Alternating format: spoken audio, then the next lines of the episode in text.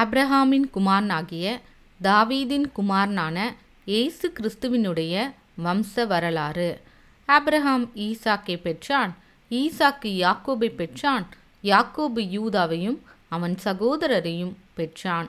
யூதா பாரேசையும் சாராவையும் தாமாரினிடத்தில் பெற்றான்.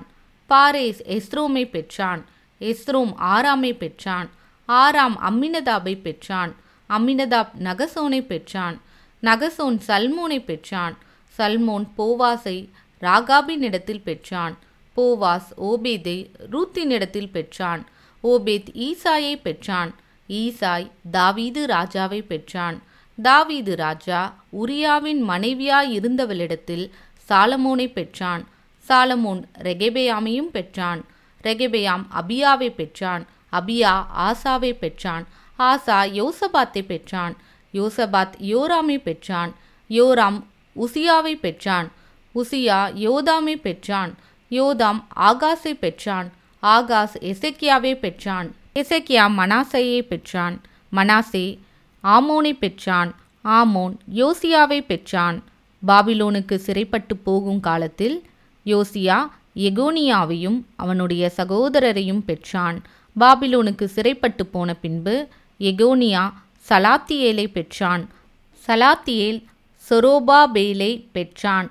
சொரோபாபேல் அபியூதை பெற்றான். அபியூத் எலியாக்கியம்மை பெற்றான். எலியாக்கிம் ஆசோரை பெற்றான். ஆசோர் சாதோக்கை பெற்றான். சாதோக்கு ஆகீமை பெற்றான். ஆகீம் எலியூதை பெற்றான். எலியூத் எலையாசாரை பெற்றான். எலையாசார் மாத்தானை பெற்றான். மாத்தான் யாக்கோபை பெற்றான். யாக்கோபு மரியாளுடைய புருஷனாகிய யோசேப்பை பெற்றான். அவளிடத்தில் கிறிஸ்து எண்ணப்படுகிற இயேசு பிறந்தார்.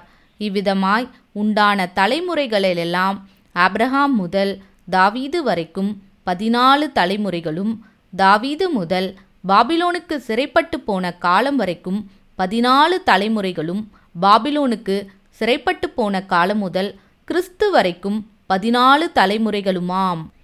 இயேசு கிறிஸ்துவினுடைய ஜனனத்தின் விவரமாவது அவருடைய தாயாகிய மரியாள் யோசிப்புக்கு நியமிக்கப்பட்டிருக்கையில் அவர்கள் கூடி வரும் முன்னே அவள் பரிசுத்த ஆவியினாலே கர்ப்பவதியானாள் என்று காணப்பட்டது.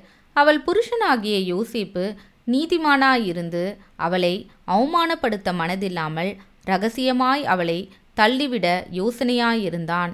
அவன் இப்படி சிந்தித்து கொண்டிருக்கையில் கர்த்தருடைய தூதன் சொப்பனத்தில் அவனுக்கு காணப்பட்டு தாவீதின் குமாரனாகிய யோசேப்பே உன் மனைவியாகிய மரியாளை சேர்த்து கொள்ள ஐயப்படாதே.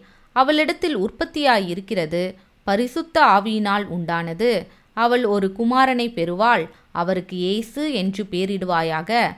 ஏனெனில் அவர் தமது ஜனங்களின் பாவங்களை நீக்கி அவர்களை ரட்சிப்பார் என்றான். தீர்க்கதரிசியின் மூலமாய் கர்த்தராலே உரைக்கப்பட்டது நிறைவேறும்படி இதெல்லாம் நடந்தது. அவன் இதோ ஒரு கன்னிகை கர்ப்பவதியாகி ஒரு குமாரனை பெறுவாள். அவருக்கு இம்மானுவேல் என்று பெயரிடுவார்கள் என்று சொன்னான். இம்மானுவேல் என்பதற்கு தேவன் நம்மோடு இருக்கிறார் என்று அர்த்தமாம். யோசேப்பு நித்திரை தெளிந்து எழுந்து கர்த்தருடைய தூதன் தனக்கு கட்டளையிட்டபடியே தன் மனைவியை சேர்த்து கொண்டு அவள் தன் முதற் பேரான குமாரனை பெருமளவும் அவளை அறியாதிருந்து அவருக்கு ஏசு என்று பெயரிட்டான்